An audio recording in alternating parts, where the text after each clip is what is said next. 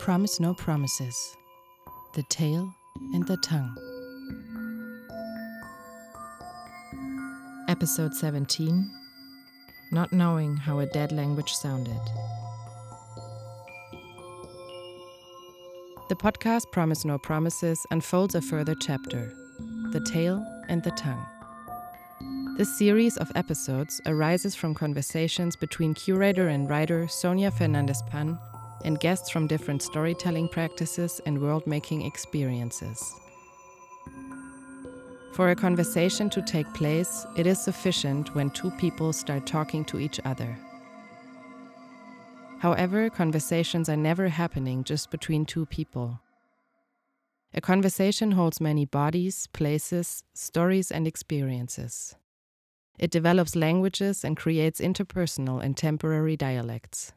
Sharing is also a way of collecting seemingly individual circumstances. Our bodies host many narratives, speaking borrowed words, and making stories an important part of who we become. Stories travel between bodies, welling in them. Always in motion, they have no end. Words make worlds in which reality and its fictions travel through the tongue to become tales.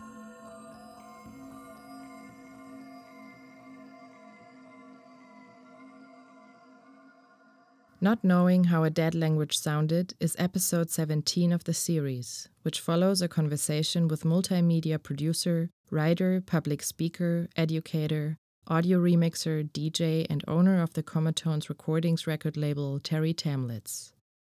The title of this podcast is inspired by a comment that appeared during this meeting with Terre. She proposed a future in which aspects of the past are unknown as a critical gesture towards the ongoing and growing demand for visibility and preservation of mainstream, but not only archival systems. These platforms, far from being as democratic as they claim to be, are structures regulated by neoliberal logics and laws. Rather than supporting the work of many artists and music producers, they complicate it, if not prevent it. Terre Thaemlitz's analysis is not only directed towards mainstream archives or standards of authorship, but what one might unfairly summarize as queer archives.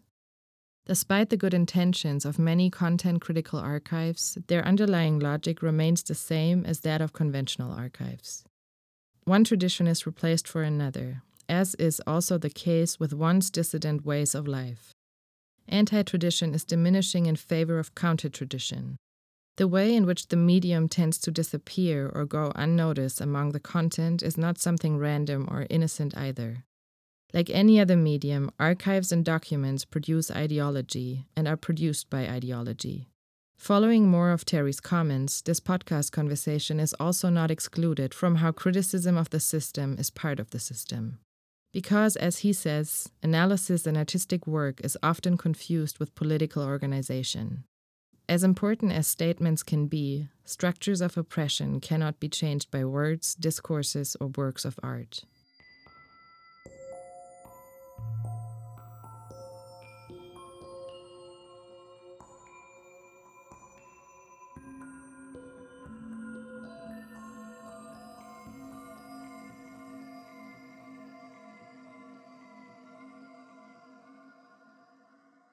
The criticism of the medium is something that also appears in Give Up on Hopes and Dreams, a documentary about Terre Thaemlitz's work published in 2021 by Resident Advisor.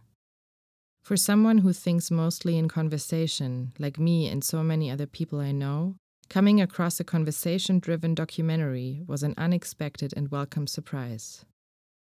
Give Up on Hopes and Dreams relates and discusses a selection of objects relevant to Terre's work through different conversations between her and close friends and collaborators.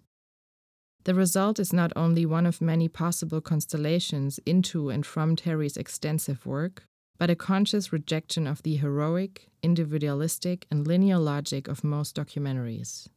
This determination to avoid narrative and ideological conventions is combined with the intention to avoid Western cliches about Japan, where Terre has lived for many years.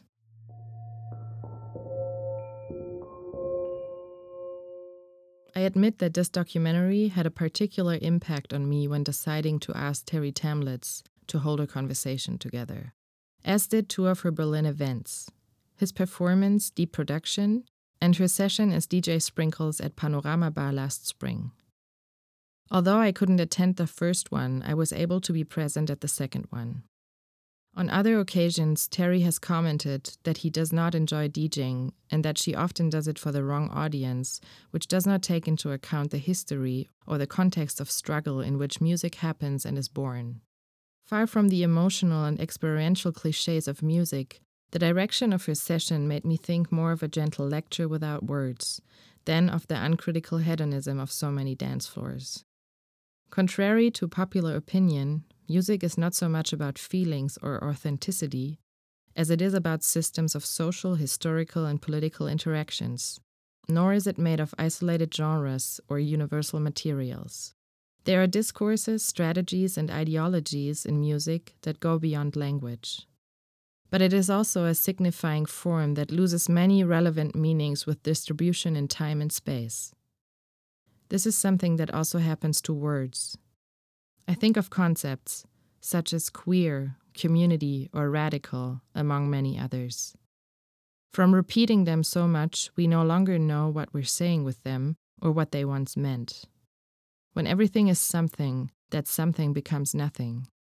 At the same time, keeping repeating stories and situations that tend to be forgotten is a way to keep them present and audible. Moreover, with each repetition, new considerations and directions for things appear, amplifying their spectrum. This is something that happens by spending time with Terre in his interviews and conversations with other people, as well as reading texts and listening to audios that are part of her Comatonse website.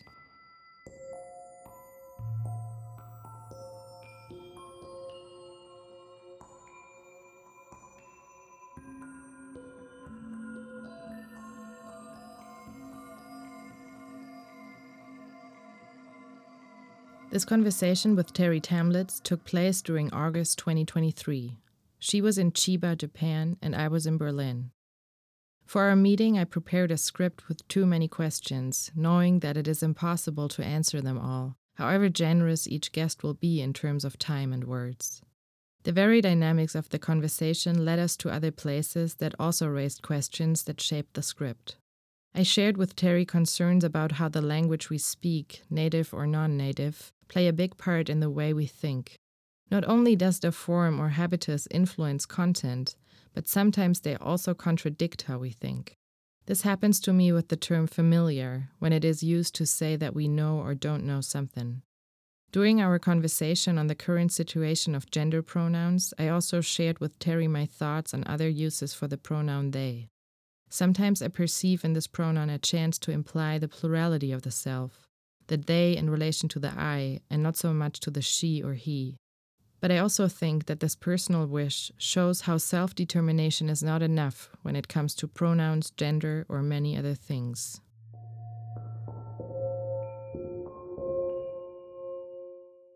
The relation dynamics of gender also emerged in this conversation with Terre Thaemlitz. Like Brigitte Vasallo, he's very nuanced about the widespread belief that removing gender from language removes its impact on social realities. She also questions notions and practices that are taken for good or bad on their own, ignoring the situation in which they occur. For example, silence as a problem, or visibility, or pride as a solution in terms of identities and ways of life. The increasing essentialization of identities nears dogma, with a proliferation of labels that conceal the underlying colonial ethos of taxonomies. We are often asked to speak in keywords that make us less complex than we are.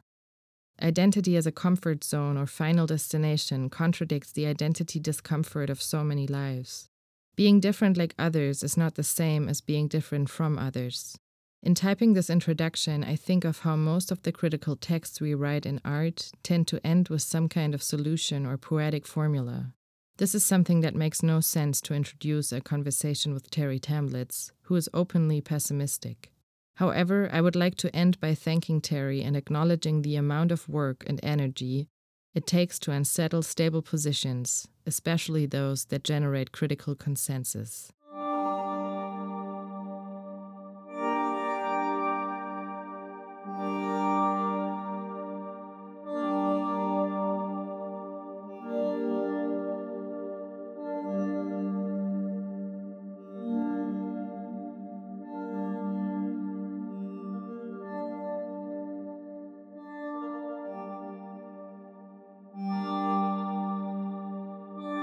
I would just like the listeners to be aware that what you're hearing are excerpts of a conversation that did have a, a complete other person there talking, and I was responding and interacting, and a lot of the things that I was saying were triggered by the things they were saying and thinking about. There is this relational aspect to everything that I was talking about that is going to be lost in this podcast as it emerges in its editorial form. And so, just putting it out there that um, misreadings are possible, and I don't have a memory of saying anything particularly controversial or anything, but to also just have people keep in mind that the possibility for misreadings and misinterpretation is uh, is also part of it, and it's okay. But in the same way that I never speak any truth, don't interpret any truth or of interpretation into anything that you feel I'm saying either. And let's just keep it all kind of in flux.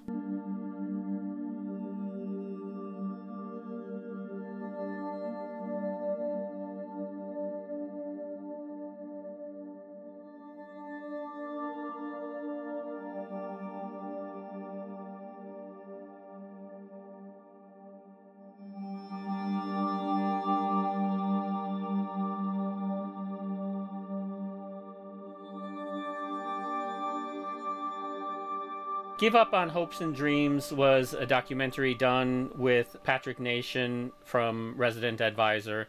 And I knew Patrick from a previous documentary he did. They did a series of different documentaries on the nightclub scenes in different cities. I think it's called Real Life. So it was like Real Life Berlin, Real Life Tokyo, or something like that. That might be the wrong name. But anyway, in the Tokyo one, we spent like eight hours together. And I was just like downloading all kinds of information and from my mouth to their video and I took them on a kind of tour of a sex district and different things and we did a lot of different things. And then in the actual documentary I just ended up being in it for maybe like 20 seconds 30 seconds. I have to say it was a little um, shocking that I didn't even get a full minute. But anyway no what happened then was I think somehow I made an impression on on him and he decided that he wanted to do a larger piece. I think where we were either calling in Skype or in phone or something, and he mentioned the idea of a documentary, but his initial concept was very traditional, and he was talking about wanting to go with me back to my hometown in Missouri and meet with family and friends, the whole life journey thing, which I wasn't really comfortable with but I kind of wanted to try and get him to have it be less about the ego or the character and more about the work because for me yeah like the published work is what I think it should be about not about myself or whatever. So we kind of came up with this idea then of following Ultra Red's protocols for listening, which was where basically people come in with in the Ultra Red protocols for listening, it's usually a sound object, which is like a recording or something like that. But in this case, we allowed it to be whatever, any kind of visual, audio, or physical object, whatever. So each of the other participants in the film, they would kind of bring their own things. And I wasn't involved in those decisions. So when I showed up to the filming, I also didn't know what people had brought or if I did, I I don't have a memory that it. But in any case, there was no editing of what people brought. You were asking me about like you know what things were. How did the decision come about to bring certain things or exclude others? Uh, that was up to the individuals themselves and what they wanted to bring. Um, there was then, of course, the editing process where a lot of things got cut because everybody brought three objects, I believe. So in the end, you know, a lot of them got cut from the film just to create a flow.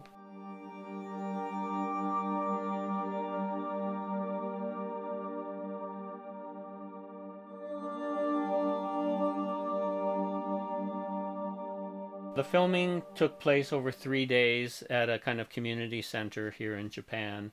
It was in the prefecture where I live and just a kind of public city hall run space uh, community center in the countryside here. And that was also deliberate to avoid the ways that so many documentaries involving Japan and especially involving foreigners in Japan can very quickly fall into Orientalist cliches, fetishizing cliches about the kind of high tech Japan and anime and manga and all this shit that I don't care about.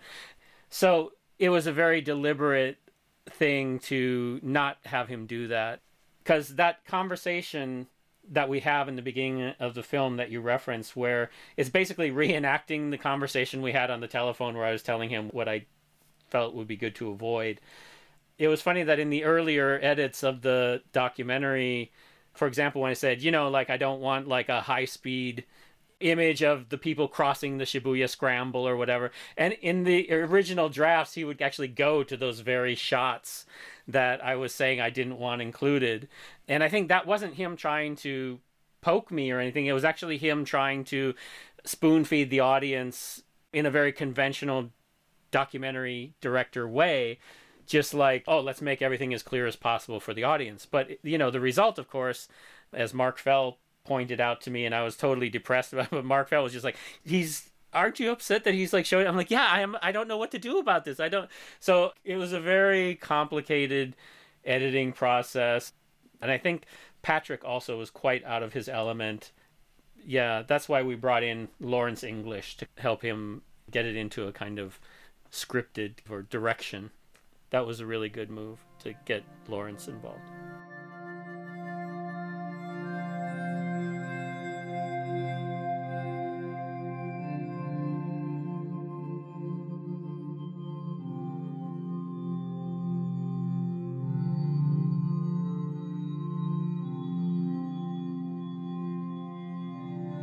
You've mentioned that a friend of yours from Japan told you that Japan doesn't really have a future tense, and I'm not really sure that that's correct. Um, they certainly have ways of speaking to events that haven't happened yet and that should or or that they desire to happen and things, which I would consider to be future tense. Although I'm I might be misinterpreting the whole grammar concept, but I did find that in speaking Japanese one of the interesting things about being here during the past two decades when all of the kind of pronoun debates and things like that were emerging in the West around queer and trans issues and things like that. Here in Japan, you normally don't identify the subject, it's just implied through the sentence itself. So instead of saying, like, uh, oh, he's eating lunch, it would be more like yeah, eating lunch. And then you realize from the context, oh, it means that person. And then, you know, whether that person's whatever gender or whatever. It's all unspoken. I found it interesting that before I lived in Japan, of course, the kinds of debates that I heard around language and I was also considering was the idea that uh, you know through my trips to Germany and things like that, and with gender and things, the the gendered objects and neutral and things like that, was that somehow there were these feminist arguments and queer arguments coming out that like eradicating those gender I don't know if you call them predicates or whatever, that if you got rid of them, that then that would also enact some sort of cultural liberation. And it was just interesting to me to come to Japan, which is a country that doesn't use those kinds of signifiers or even oftentimes doesn't even identify the subject of a sentence. And yet it's one of the most stoically misogynistic, sexist patriarchies around. One of the recurrent themes that I had in Japan was not like, oh, look at this great thing in Japan, but actually like, oh, if you consider, for example, like Japan has very long traditions of male to female transgendered visibility, like many non Western cultures, and also not having the gender pronoun thing come up in language hardly. And yet, Japan is not in, at all like a location that anybody would um, hail as advanced or or kind of advanced is the wrong word, but I mean really like engaged with dismantling of the patriarchal and gender based and sexist issues that people kind of imply are inherent to those language issues. That's like the most important thing that I've come to really understand and speak about and write about and stuff in all my years here was how so many of the presumptions of cultural analyses in the West, particularly those that argue that visibility and audibility are always going to be inherently empowering and can lead inherently to organizational and structural change and that silence has been the problem all this time and things like this that actually is way more complicated than that. And you know i'm also someone who's done a lot of work around avoiding things like queer archives um, questioning the functions of archives in the west and under contemporary globalism also thinking about legacies of the closet and how pride seeks to basically eradicate these strategies for silence and secrecy that have protected and enabled people to survive for centuries. So, all of these things are kind of things that I've been able to articulate better in English to for a Western audience based on my seeing how so many of the presumptions of what the West has to have happen around supposedly around visibility or audibility or the debates around the pronouns and how all those things are yeah those aren't going to be necessarily keys to make the transformations that people believe are inherently kind of a subtext to those movements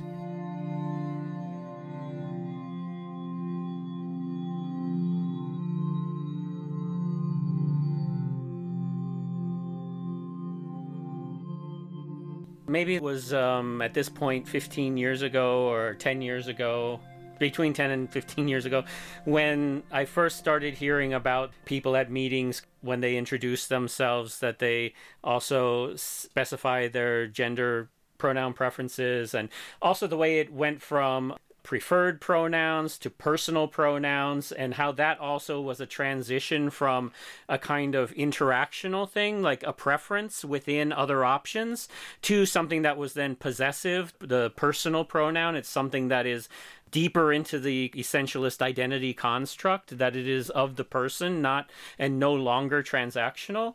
These were things that were like really strange and bizarre and upsetting for me especially as a non-essentialist person who has always fought to try and emphasize the politics of transaction over the essentialist dogma of identity. And to understand that identity is not from within, but that identity is in itself relational and a political site.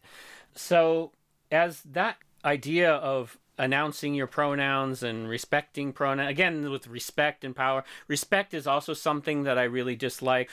I'm much more interested in divestments of power. I'm not interested in embracing power. And so, respect for me is really not a tool that I'm interested in cultivating. When people demand respect, that's instantly a turnoff for me. The way that I experienced the whole pronoun thing was really thinking about like, fuck, I spent my whole childhood having to deal with the projection of pronouns on me, you know, like you're a fucking pussy girl, you know, you're a the feminine pronoun language being put on me. And then of course like, you know, I was a child and I was didn't know how to handle it. In the beginning it's like trying to say no no i'm a i'm a boy i'm a boy you know and then getting to a different age where you kind of have different takes on it and then it's like oh I'm, i don't fuck do i even need to decide or whatever and it's like you know what are you a boy or a girl and fucking fag and this sort of thing? That whole experience and then now when you meet queer people and they're like so what are you you fucking fag? Are you a guy or a gal or what? That's how it feels to me. Like the whole pronoun thing feels like so now you're saying even in the supposed queer safe spaces where that were I could kind of escape from that sort of bullshit. Now it's like I'm still faced with these same dilemmas of having to perform my gender for other people and announce it and but pretend that it's actually about explaining something from within myself for them when actually it's a demand from them that I perform an identifiable gender to them. I mean, it's like, fuck it, fuck everything. I just stay the fuck away from me with all this shit. I really hate it.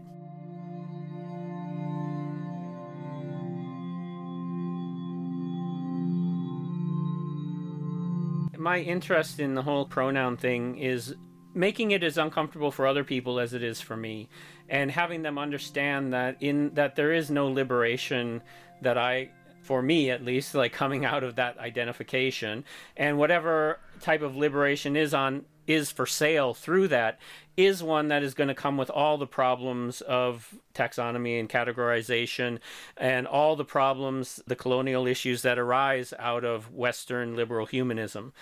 I recently, in an interview, I had an issue with they because there are ways in English where they also is not meant to be like a subversive, queer, whatever thing, but it's just something that naturally in the course of a conversation, if gender is completely irrelevant, it can just naturally be excluded. So I was talking about what was I talking about? I was talking about somebody who um, did something in any way. I was saying, and I was just referring to a single person, but saying, "Oh, they did this and da da da." Traditionally, if you just speak like that, okay, it might be grammatically a little incorrect, and it might be more conversational English than correct grammatical written English. But it is very common to use they in a kind of moment where it's just the information about gender is secondary. It doesn't matter. So it's just like focusing, getting to the point. But this, in this moment today, the journalist then completely heard it as a pronoun game. For me, then, is also like a real a loss of vagary, kind of like what you mentioned earlier about the space that is allowed by something being unnamed. The vagary of they has now been co opted by this essentialist pronoun bullshit so that it becomes yet another structure. It becomes yet another singularity. So it is the singularity of plurality, right? So that is, again, like all this kind of derailing stuff for me emulates too closely the experience of the demands for the people who fag bash me in my youth for me to declare my gender. It's just too much of mainstream dominant kind of liberal LGBT community blah blah emulating the very thing that of which is symptomatic and claims to be in antithesis to but is really entirely symptomatic of liberal humanist agendas.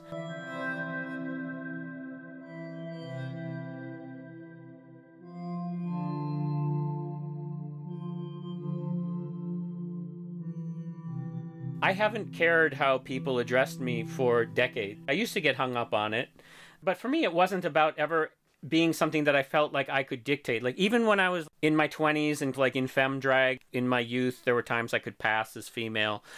In the queer trans scenes I grew up in is like if somebody's dressed femme, then you don't know what to call, you just default to she. If they're dressed butch you default to he if they want something else they can let you know but it's not a big deal and whatever so when i was dressed in femme clothes and if people were then referring to me in the masculine i didn't take that as a moment for me to then say, "Hey, who are you calling he or whatever?" Because that in itself was like too macho for me. Ugh, enough. But it was understanding the limits of passability, and I think that these are also things that are really important to to understand the transactional component of how gender represents and is a give and take. You can't dictate your gender to other people. It has to be understood as something that emerges out of a social conundrum.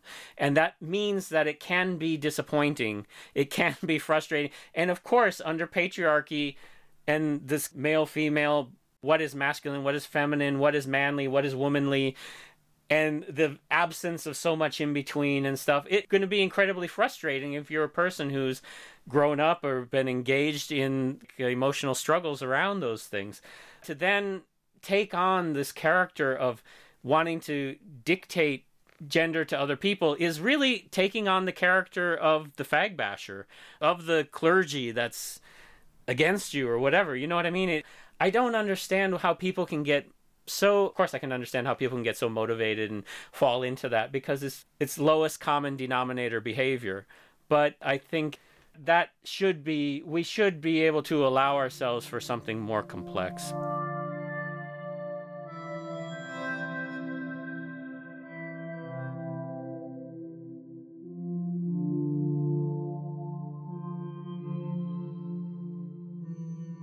The fact that mainstream culture has co opted so much of queerness and trans discourse and imagery and things like that. Like I said earlier, I'm 55 years old and I consider myself to be of a younger generation still, politically speaking. And but just like in my life, I've certainly witnessed a kind of heteronormatization of dominant LGBT issues and politics.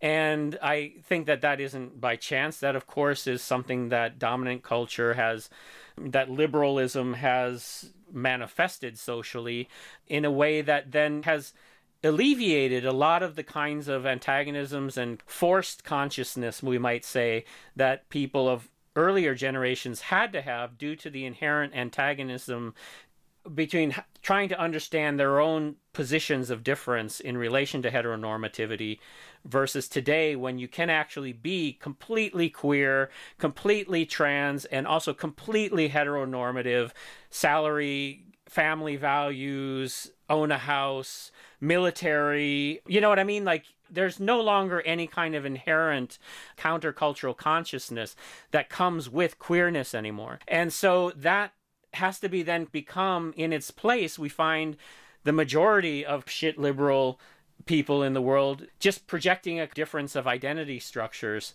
and that is it's devoid of the kinds of struggles that people had to go through in the past 30 years ago 50 years ago etc that's just a political and cultural change and i think as a result of that queerness and trans issues are no longer the inherently leftist or inherently liberal in the traditional sense in terms of openness and things like that those are no longer hallmarks of queer spaces anymore.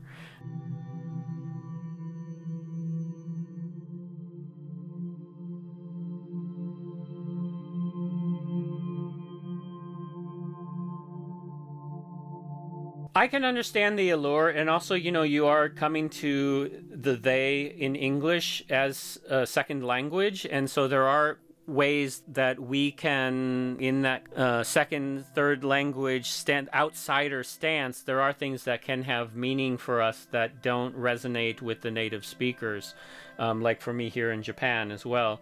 Again, what I'm saying also isn't meant to be dogmatic and to dictate anything, but it's actually a response to the demand to dictate that I'm trying to complicate and say, like, hey, it's always going to be awkward. It's always going to be unsettling. And you know what? Like under patriarchy, good. It should. It should be unsettling because to be comfortable in this system, to find your place of comfort within this fucked up, corrupt system of imbalance and abuse and violence, that is a bad character trait for me. you know what I mean? Like, it's like, I guess, what the young kids would call a red flag.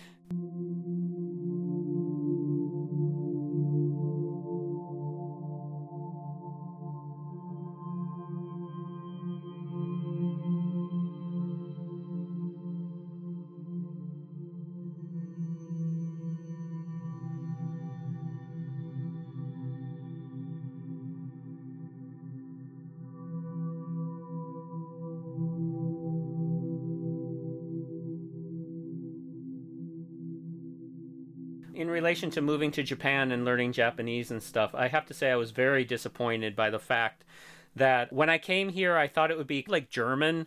I'm sorry, I don't know anything about Spanish, but I know a little bit about German. And like in German, you can basically create new words by just slamming two or three other words together and and then it becomes something new and different but also people can understand it from the start and these sorts of things and i thought coming to japan because they use kanji like the chinese characters and things like that that there would be a kind of poetry to japanese that could parallel german before I moved here and thinking about the prospects of speaking about queer and trans issues in Japanese, I was thinking, oh, it, there might be that flexibility. But actually, I was really shocked very early on to realize that that's totally impossible. Japanese people will shut down any attempt, especially from a foreigner, any attempt at introducing new poetics, any attempt at trying to create new arrangements of kanji for new words or new meanings. They'll just act like they have absolutely no framework through which to even think about how to go about understanding what you're trying to say. And it was interesting that I really couldn't understand what this was about for a long time, for many years, because I was like, what is the political you know i'm a person that always assumes everything ties back to the material and, and economics and things. So i'm like what is other than keeping a public roboticized or whatever but, but what would be the actual advantage or why would there be such a cultural aversion to this idea of the poetic creation of new words and things like that? And it turned out that there actually was a very real anti-classist movement that is at the base of it and that's because in previous centuries and stuff, the monks and leaders, they would try to show their elitism and their education and stuff by writing as cryptically as possible.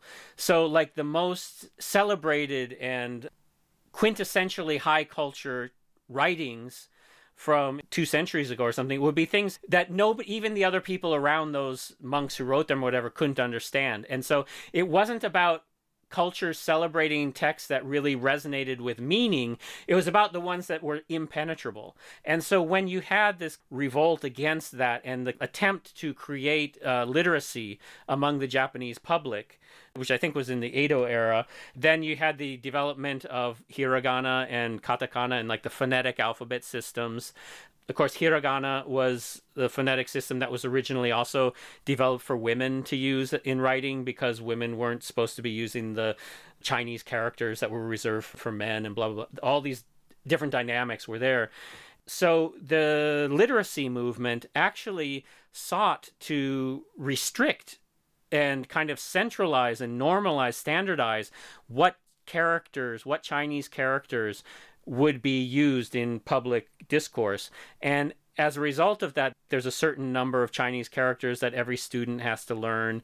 Then, like, those are like the fixed central characters for all Japanese public language and what's used in newspapers and things like this.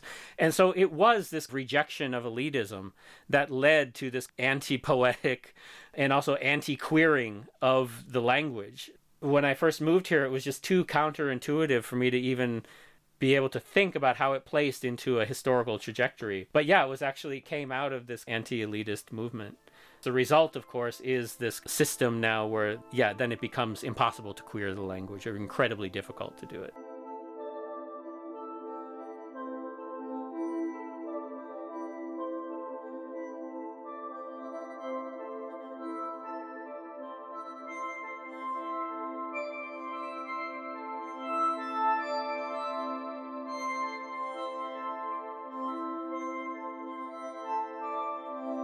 Want to get to that subject actually, the subject of fuckability.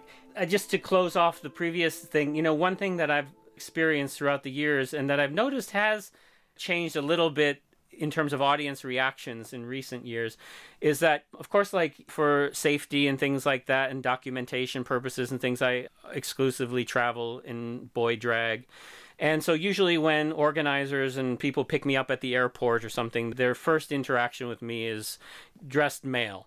They internalize that sort of thing quickly. And then if I'm doing a Terre Thaemlitz performance later and I'm uh, in the performance or I'm doing uh, a dressed femme, also my style of drag is that you know I don't change my voice, I don't really change my behaviors or anything. I'm basically the same person, but people completely react differently based on clothing it's fascinating how differently people will hear your voice differently even though you're speaking it the exact same and things everything. But a lot of times during the introductions of performances and things if i'm in fem drag but if my interactions with the organizer until that point have been dressed in uh, male drag they'll speak in front of the audience uh, with me standing there in fem drag but refer to me as he and him and stuff. Of course for me this is like kind of funny. It's part of the troublemaking I appreciate. But I've noticed there have definitely been events I've been to where then audiences were, you know, ooh, or punishing the, correcting the announcer. Of course, like the audience doesn't understand that whole interactive history where this person who's now referring to me as he, despite my being in femme clothes, is doing that because they've also been interacting with me in men's clothes people don't think about those interactions and how they condition people so quickly. For them, it's just like, oh, here's this person kind of being a prick to somebody who's obviously a she, which is also presumptive on the audience's part because, of course, I don't identify, I don't feel any affiliation to either.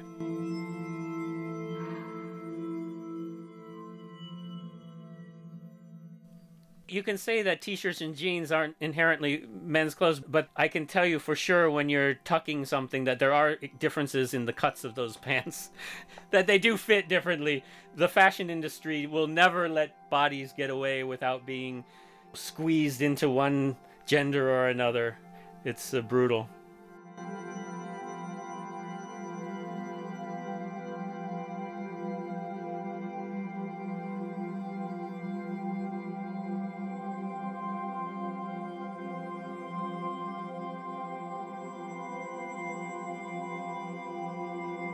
the very model of neutrality itself is also socially transactional you know for example like you spoke about if you wear something neutral it ends up in its lack of femininity going towards the masculine it's the same for myself if i'm wearing something a kind of step away from the masculine, then it instantly reads as feminine.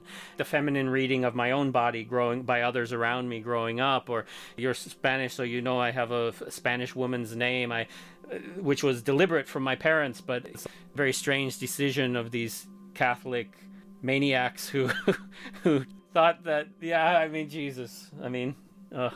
but anyway, I just wanted to say that just the idea of neutrality itself is transactional and and not static, and it depends on the reading of others, how others read your body in relation to their expectations of gender versus the gender signs that you're presenting that's where it all happens. And what we feel about our own gender is actually the least important. And I feel like, from a political standpoint, should be deprioritized. Not in terms of like then granting all the power to those around us type of blah blah bullshit, which I think is what standard thinking people are afraid of. But in terms of actually like disempowering that process, not falling susceptible to the very types of indoctrinations around gender and sexuality that coming from a critical queer perspective we've identified and written about extensively and reacted against within straight people and people who are gender reconciled since birth and stuff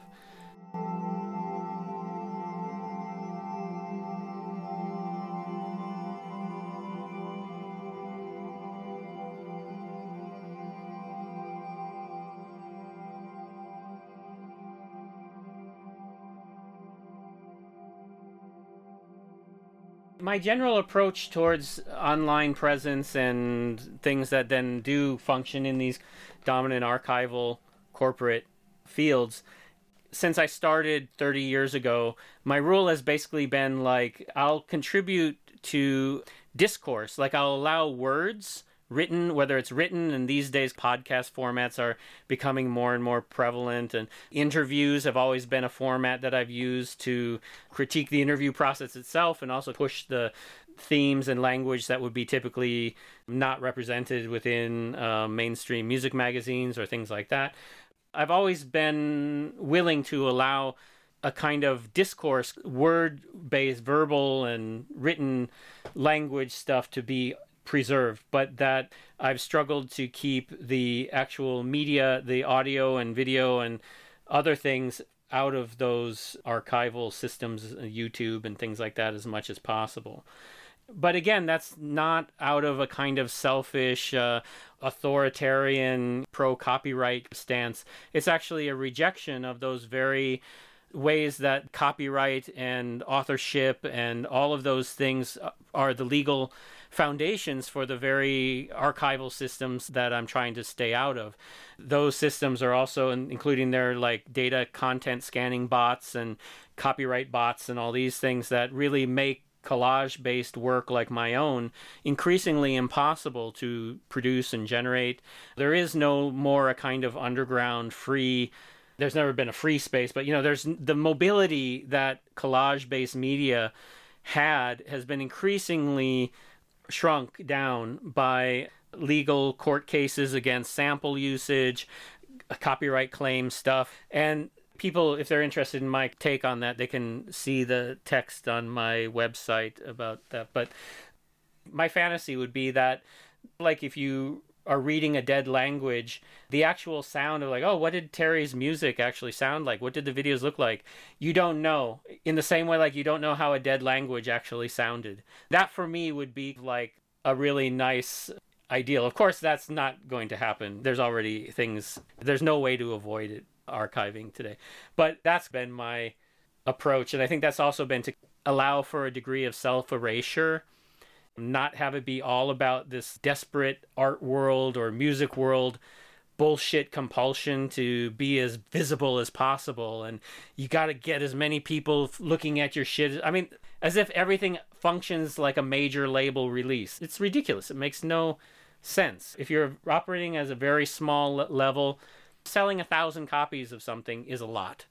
That can have a good financial outcome for you if you're not going to be selling like tens of thousands of records stuff then why would you punish yourself with all the weird legal and contractual constraints of major label bullshit and want to do everything like the big guys do when you're just like a little pussy fag who just needs to get by. Just be be that pussy fag. It's okay, you know.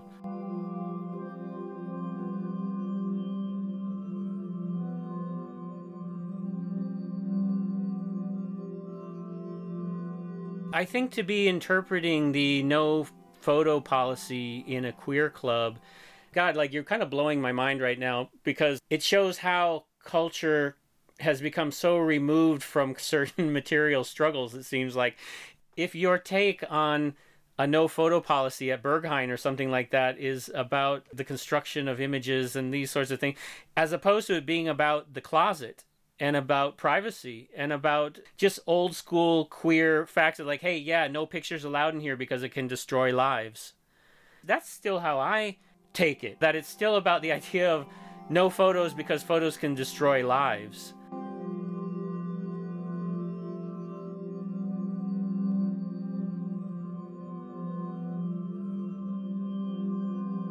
You're talking to someone who's never owned a cell phone. So I've always been really freaked out by selfie culture. Because you know like I'm of the generation that like if you went somewhere and you wanted to take a photograph to memorialize it you actually like took this really bad landscape photo of a building or whatever. If you were in the photo yourself you were just this little tiny figure in the distance that somebody else was taking the photo from far enough back so that they could get the whole building plus you in it or something. And the whole way that taking photographs on vacation or just in daily life has become so much about documenting the self at the expense of documenting the actual place that you're at or what could be unique or memorable about it.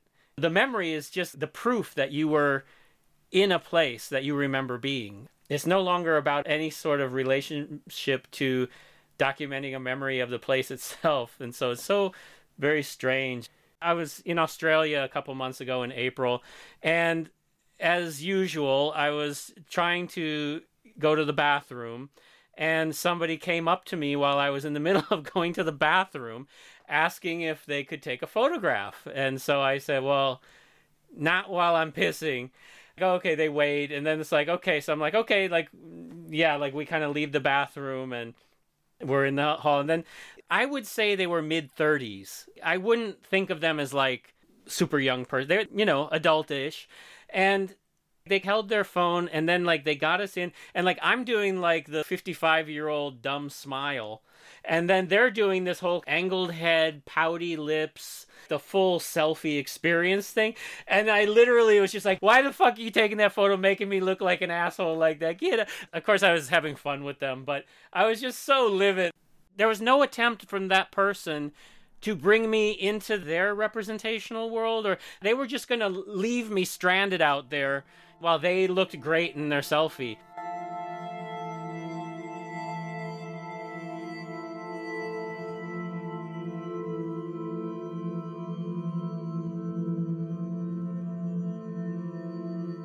there is a lot of invisible labor that goes on in terms of, for example, the public at large, or the fans, or the people who are into the music or the videos or the writing or whatever. By the time something gets published and distributed, there is usually a lot of invisible labor and negotiation that goes on with trying to make arrangements with how things will be distributed and or more explicitly these days how they won't be.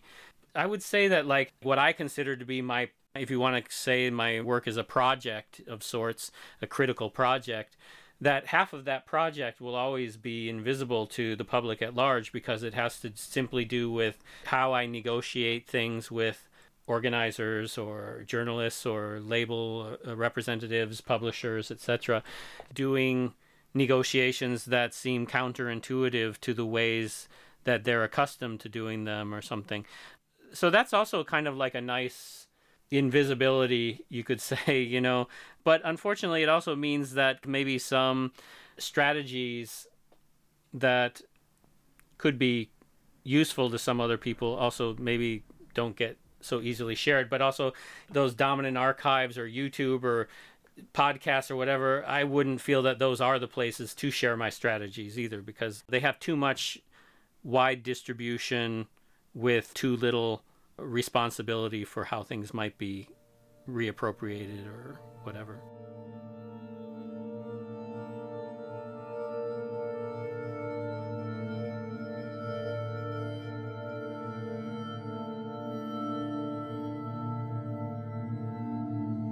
Any kind of discussion that comes into like uh, issues of care and wellness is a buzzword that I guess I don't hear so much anymore, but any of these sorts of things are basically signs of a failed state. That's how I see it. I kind of see it in the same way that my project Deproduction spoke about the insistence upon family values, even for queers and trans people and stuff, is really about a political necessity to isolate certain social services to the family in order to liberate the capitalist state from having to have any sort of expense with those things.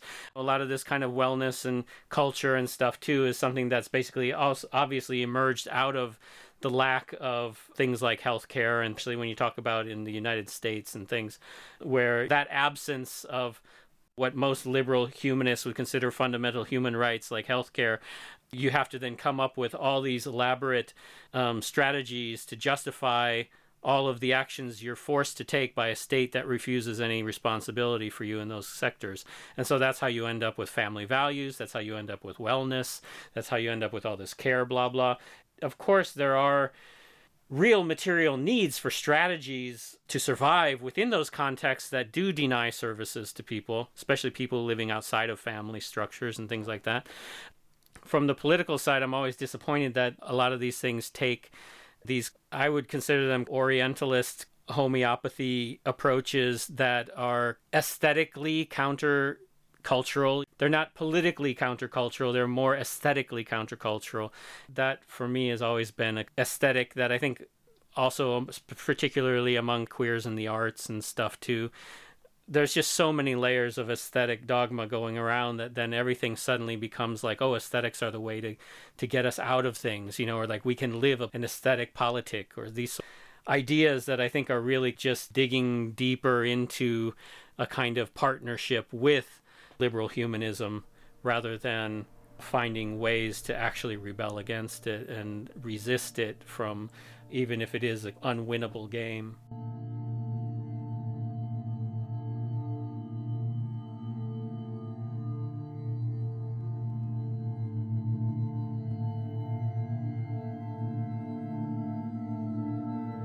the arts as a promising political site for any sort of change. I mean, I even going back to my teenage years when I was studying art at Cooper Union, I had a project for the end of the year that was basically would always refer to any kind of political art or any of that sort of stuff as critique affirming its object because it was incredibly clear that no matter how hard we pushed our critiques and of the sites within which we were working that in the end we affirmed those sites in their benevolence because they became like the gracious sites that were willing to allow us to give voice against them. That's where I think there's an inherent compromise that can never be overcome in any of this art and music industry, any of this culture industry stuff from the critical perspective, also with academia and stuff, of course,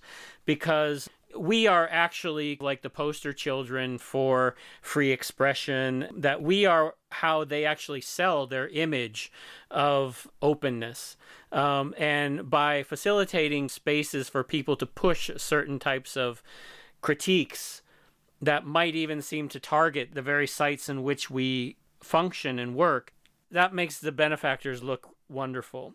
But it also makes us fools because we, of course, are not able to truly dissect and dismantle any of these things. And of course, we then become ideologically stunted to the point where we feel like we're actually challenging these sites we inhabit, but we're not challenging anything. I mean, I can say for a fact anything that I've done in music and arts and festivals, video film festivals, and whatever it is, even articles in the press, what this podcast, none of this is doing anything.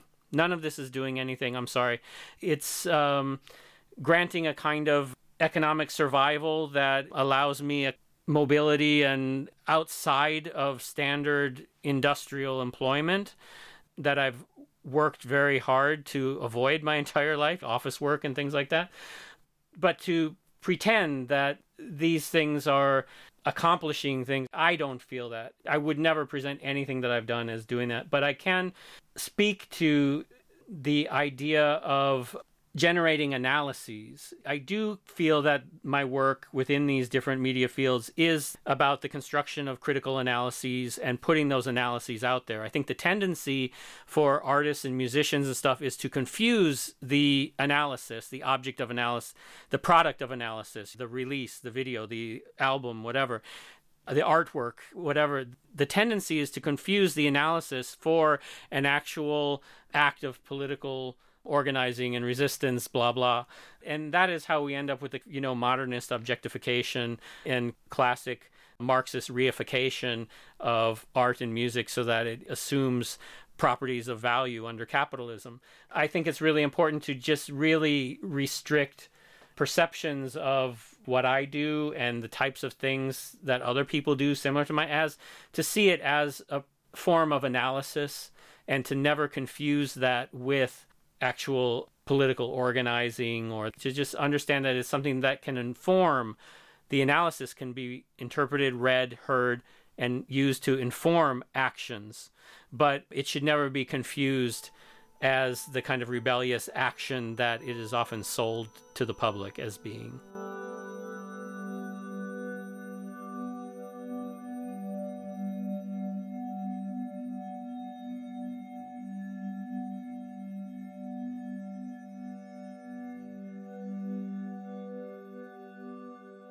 The reason that I've gotten involved in audio primarily was because I made a decision to leave the arts. I made that decision halfway through my bachelor's program at Cooper Union studying fine art like a good girl, I finished my diploma for my parents' sake, so I could say I had my degree. But I knew by the end of the second of four years that I didn't want anything to do with the art industry in terms of making that my life. And the reason for that was because so many of the critiques of authorship and exploitation and things that had existed for a hundred years. They were documented in the library at the school. People knew about these critiques, and yet it was just business as usual. The example I always bring up, and I apologize to people who are tired of hearing me say the exact same thing over and over, but repetition is also part of uh, committing things to memory. Think of Warhol and how he basically was doing work that was about reprinting things from newspapers and corporate logos and things without permission, but now his work is celebrated by a Warhol Foundation that will sue you if you print any of his work without permission. The hypocrisy of that is totally nobody gives a fuck about it. You know, they're happy to live with that hypocrisy and think that that is somehow celebrating Warhol's work, right? So when you're dealing with those willingly just cynical hypocrites, not critical hypocrites. You know, like I'm a hypocrite, but I'm critically so. I embrace it from a critical perspective. I'm not just like arrogantly hypocritical. I, I struggle with it the reason I then ended up started working in music was because if you look at those kinds of arguments that had been historically made against authorship and originality and authenticity and stuff in the arts and how that has failed to take root there in the pop cultural level related to music it was an even more abrasive form of denial for any of those critiques people are so willing to be seduced by the idea of the authenticity of musicians.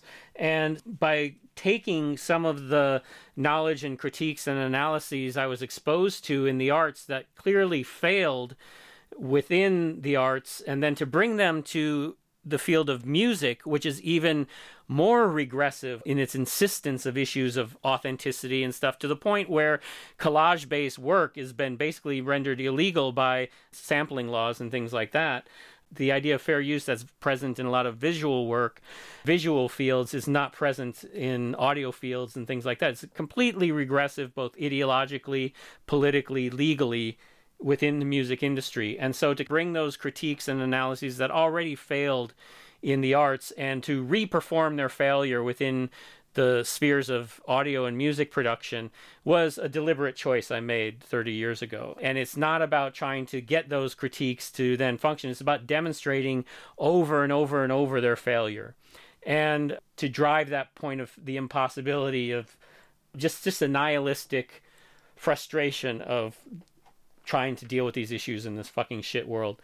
That's kind of how I ended up focusing more on music, but of course, knowing that how economically insecure all of this stuff was, I also tried to develop projects that could still function a little bit in the art world, a little bit in the music world, a little bit in academia, here and there, so that thinking as a freelance part time employee, when one industry or one marketplace was down, then another one could go up. And these things do operate in tandem to each other. For example, like back in 2003 or so, when EFA, the biggest electronic music distributor, went under, and that brought with it a huge number of small independent labels as well, because of course, music distribution is a pyramid scheme.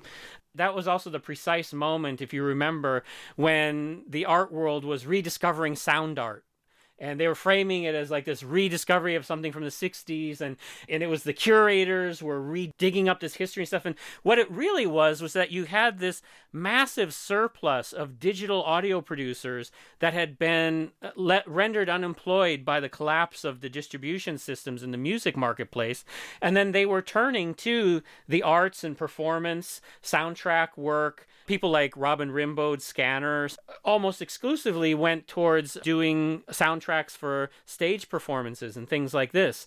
Other people were ringtones were a big thing, or but like there was a lot of like sound art, blah blah going on, and people from the arts were really insistent that they didn't draw the connections to the economic collapse of distributorships in the fields of electronic audio and experimental audio so that they could preserve the rhetoric of authenticity again and invent the curatorial invention of sound art. But this was clearly about a surplus of audio producers in a marketplace and grasping for opportunities of employment. So it was actually the collapse of EFA and other distributorships and labels that was absolutely linked to rediscovery of sound art in the early 2000s. Those sorts of histories are the first things that are rendered invisible, the economic realities behind these trends. But there's always an economic reality behind any of this shit. And that's why, for me, it's really always important to understand that anything any way that any piece of media is functioning in, in the ideological sphere is already at the stage of reification and ideological production. You have to understand that you don't see it as the material end all be all, but rather as an analytical product of analysis that emerges out of material conditions that are being rendered invisible, oftentimes by the very language of that analysis, of that artwork, of that music piece itself. In classic Marxist fashion, you always have to dig beneath the ideology and understand how culture generates ideology and never fall into that kind of essentialization and reification of knowledge.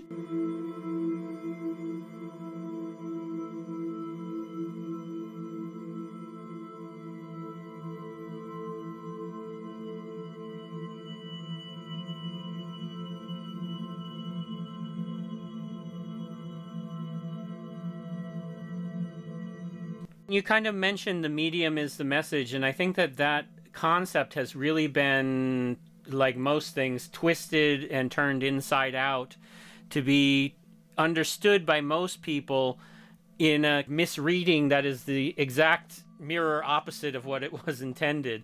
I think most people kind of come to the statement the medium is the message as well if I make it and it's out there or if I in a cathartic level like with uh, Japanese noise music or whatever that it's just like the experience of being confronted with this media this moment is the message when actually the medium is the message historically what it really meant in the beginning was that it was about the idea that any sort of format any sort of media that is presented to you it's related to social systems of power that have cultivated it into a system that actually will sustain and support and feed back into the perpetuation of those systems of power.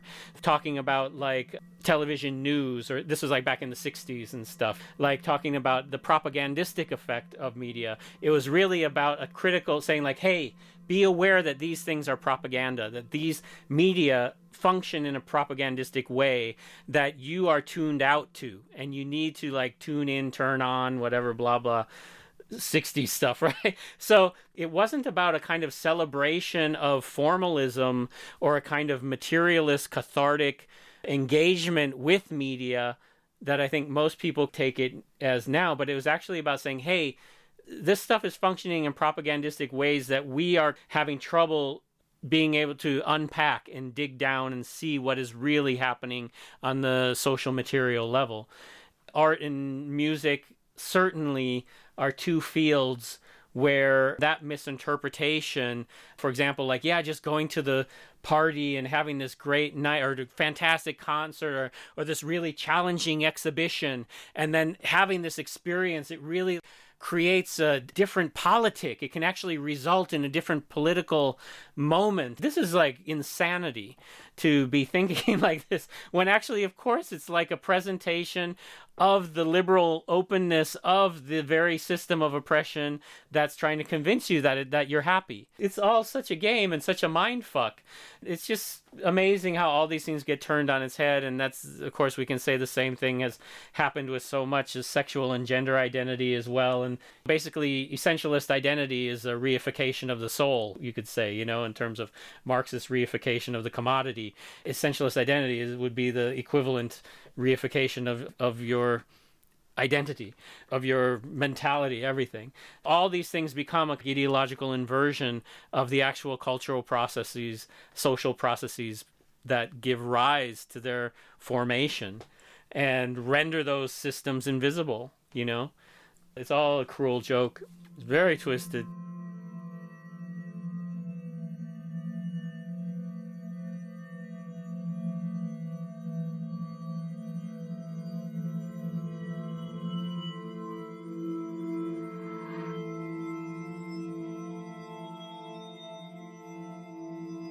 Your question six, you talk about like why house music and stuff. You talked about other people who are drawn to techno music, especially in Europe as well as America as well, like Detroit and Chicago. I would say that their versions of house music sound much more like techno to me, as someone more coming from the New York house scene and stuff a lot of these things are relational, right? I mean, they're contextual, they're circumstantial.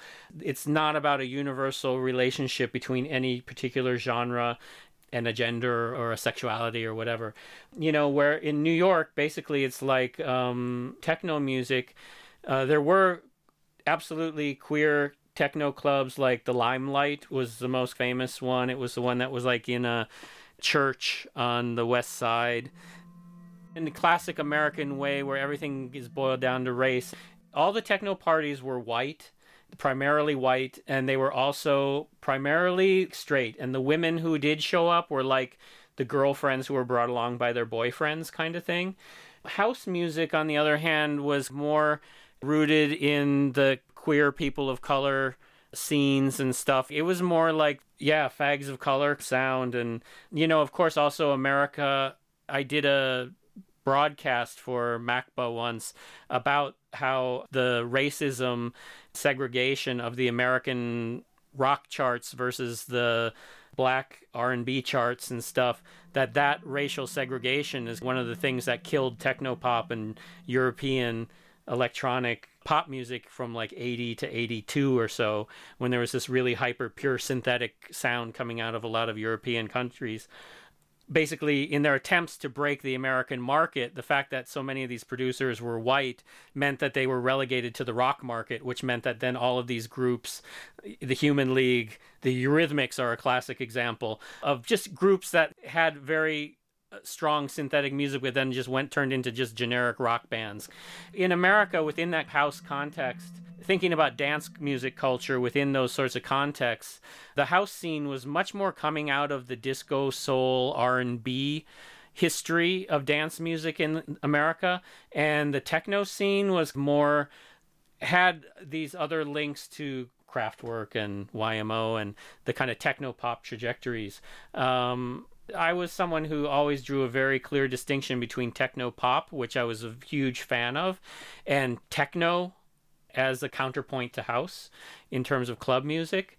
A lot of my experience with this and my, how I got drawn into house music is something that probably won't resonate or make a lot of sense for a lot of people in Europe and even for a lot of people in the US like I'm sure people in Chicago and Detroit had very different experiences with the fact that a lot of the techno-y sounding music coming out of there was being done by a lot of African American producers and stuff. But in New York, techno was a white thing, and house was coming from this history of disco and that I also enjoyed as a child. I grew up with roller disco. It was for me something that was queer and more the techno club spaces. I didn't feel safe in them. I felt that they were more it just wasn't my scene. It was also too aggressive for me. It was too high tempoed. It just wasn't my vibe.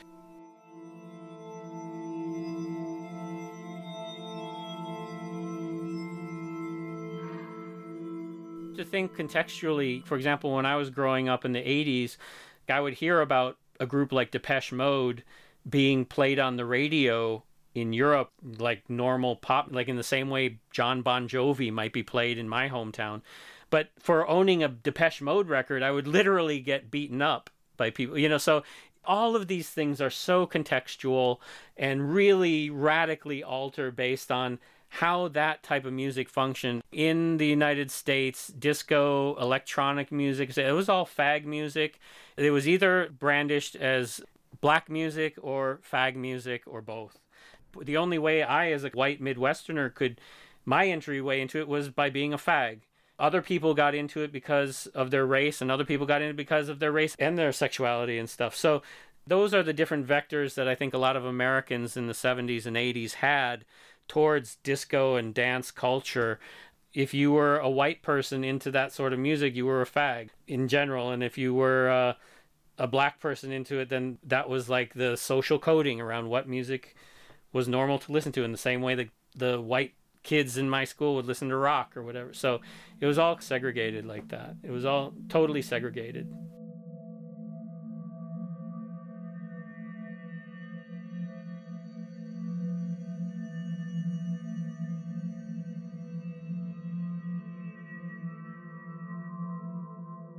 As an American who grew up in Missouri, which is like the Ozarks, it's like hillbilly culture, and my mother played hammered dulcimer and like folk music and stuff and as a hobbyist and growing up with bluegrass and stuff like that too it was really interesting that actually you have to think of country music as something that was part of a musical apartheid with the blues and jazz. We kind of have come to these histories where it's this American racial territorialization of ownership and stuff. And of course, the American black community has culturally become directed to be just obsessed with ownership and stuff as a counter reaction to the reality of the history of slavery and the impossibility of ownership and things. Culturally speaking, you know, that's why like a lot of the discourse around music is all about ownership and authenticity and who is valid to sing what and this and that. But actually it's really fascinating if you look at the histories. You can't look at the history of country music and bluegrass without also understanding the history of blues. Conversely, you, you can't look at the history of the blues without thinking about the influence of what was going on with country music and European folk musics through the immigrants and stuff, influencing the black communities and things. These things are really like interwoven and really intricately have a very complex interwoven history that people have no fucking clue how to talk about. And it just becomes this complete ideological apartheid that it becomes impossible to think about the functions of country music. Also because country music also like within the kind of christian right was very rebellious and also had a lot of obscenities and things that also people identify as only being targeted towards black music stuff, but actually, as much as the documented fucked up interactions and exploitation between white and black musicians, there was also a lot of really important cross cultural histories that are just lost. It becomes too taboo to talk through it culturally as Americans, for sure. Uh, we aren't allowed the complexity of language and intricacies of race relations to be able to actually analyze and create constructive analyses that talk about those intricacies without them sounding like weird right wing talking points about trying to justify Elvis or something. It quickly becomes lost in that sort of bullshit.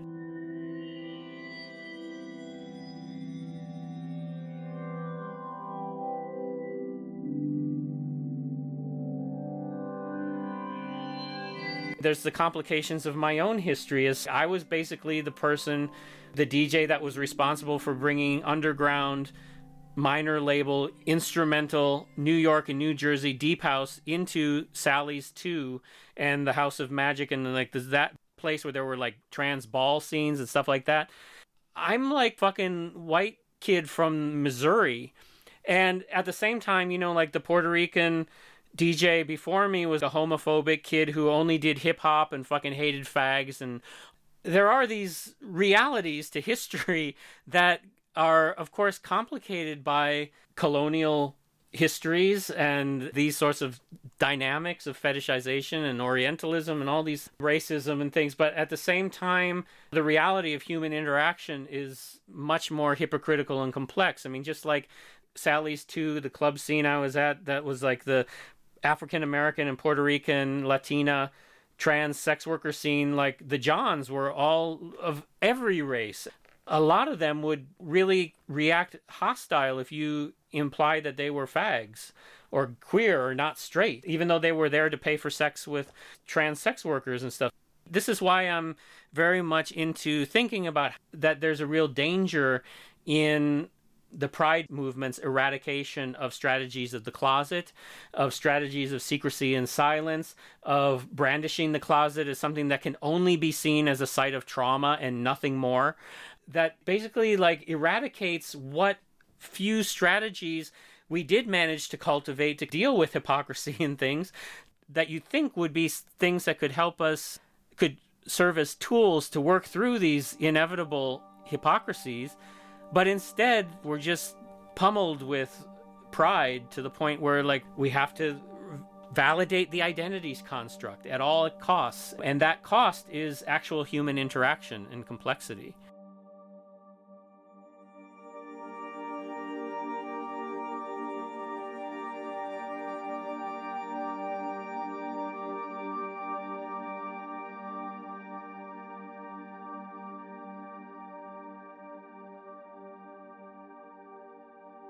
We didn't really get around to the issue that you brought up earlier of fuckability and how to maintain it or anything. I have to say that, like, you know, in thinking about this idea of even this kind of ideological hypothesis that LGBT is a community and this implication that we are together and that therefore it's a ghettoization and an apartheid in itself, where it's implying that we should be fucking each other and only each other. And that's a sexual isolation that I think would make a lot of conservative straight people happy. You know what I mean? But I have to say, in my own experience with sexuality and fuckability and stuff, is that, you know, I've had a lot, a lot, a lot more sex with people that I don't politically align with than I've ever had with people that share my views. That's also a dark reality that I think a lot of people have. At some point, you have to start factoring that in and then thinking about how that reality alters the ideological functions of LGBT and how we align ourselves with. So, what is the willingness to align with something that is oftentimes a space where where this ideological shared experience is implied when actually even if you are for example if you're gay identified and you're fucking other people who are gay identified the chances of you having actual shared politics is not as high as this image of community would have you believe right? There's all kinds of things out there and fuckability is where so much politics falls apart so much essentialist identity actually will fall apart and i think that that's a wonderful thing. I love the experience of being completely out of identity comfort zones and yet experiencing deep connection and pleasure sharing that with another person and that is just nothing could be better that's so much better than some kind of ideological camaraderie that where people are parroting ideas off to each other. I mean, there's so much more to share with people that that are different from you.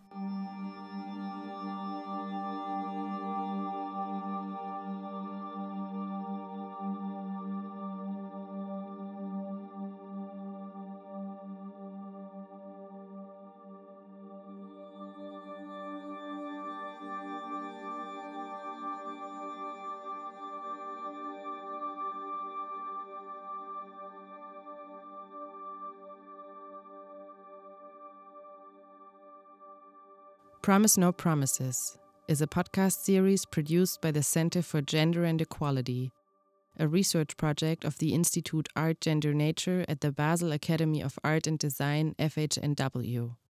Conceived as a think tank tasked to assess, develop, and propose new social languages and methods to understand the role of gender in the arts, culture, science, and technology, as well as in all knowledge areas that are interconnected with the field of culture today.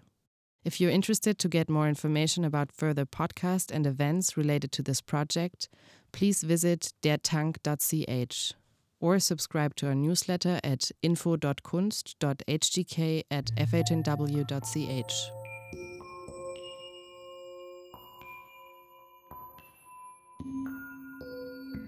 Recording and editing Terre Thaemlitz and Sonia Fernández Pan. Final editing and voiceover Elena Caesar. Music S. McAvoy. Research Team Tabea Rotfuchs and Marion Ritzmann. Press and Communication Anna Franke. Technical Support Esther Hunziger, Karin Bohrer, Konrad Siegel and Colin Barth. Copyright by Institute Art Gender Nature HGK Basel FHNW 2023.